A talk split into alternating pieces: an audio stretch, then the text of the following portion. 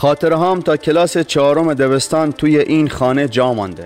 خاطره های بچگی مثل رویا مثل زندگی کردن توی فیلم انیمیشن بود. خونه خیلی معقری بود. اتاق تنگ و تکیده داشت. کیپ تا کیپ ماهیگیر و ماهی فروش هایی که قوم و خیش و دوست پدرم بودند. لباس و موهاشون پر از پولک ماهی بود. من کنارشون می نشستم بوی ماهی همه جا فر می گرفت حرف می زدن، چای می خوردن و سیگار دود می کردن. همهشون بوی تند ماهی می دادن.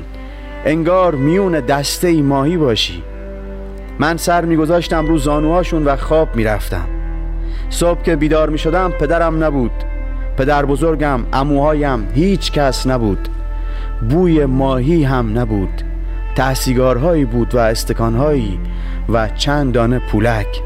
دوباره شب می شد ماهی ها می آمدند چای می خوردند و سیگار کشان قهقه می زدند خانه را آب می گرفت خواب می رفتند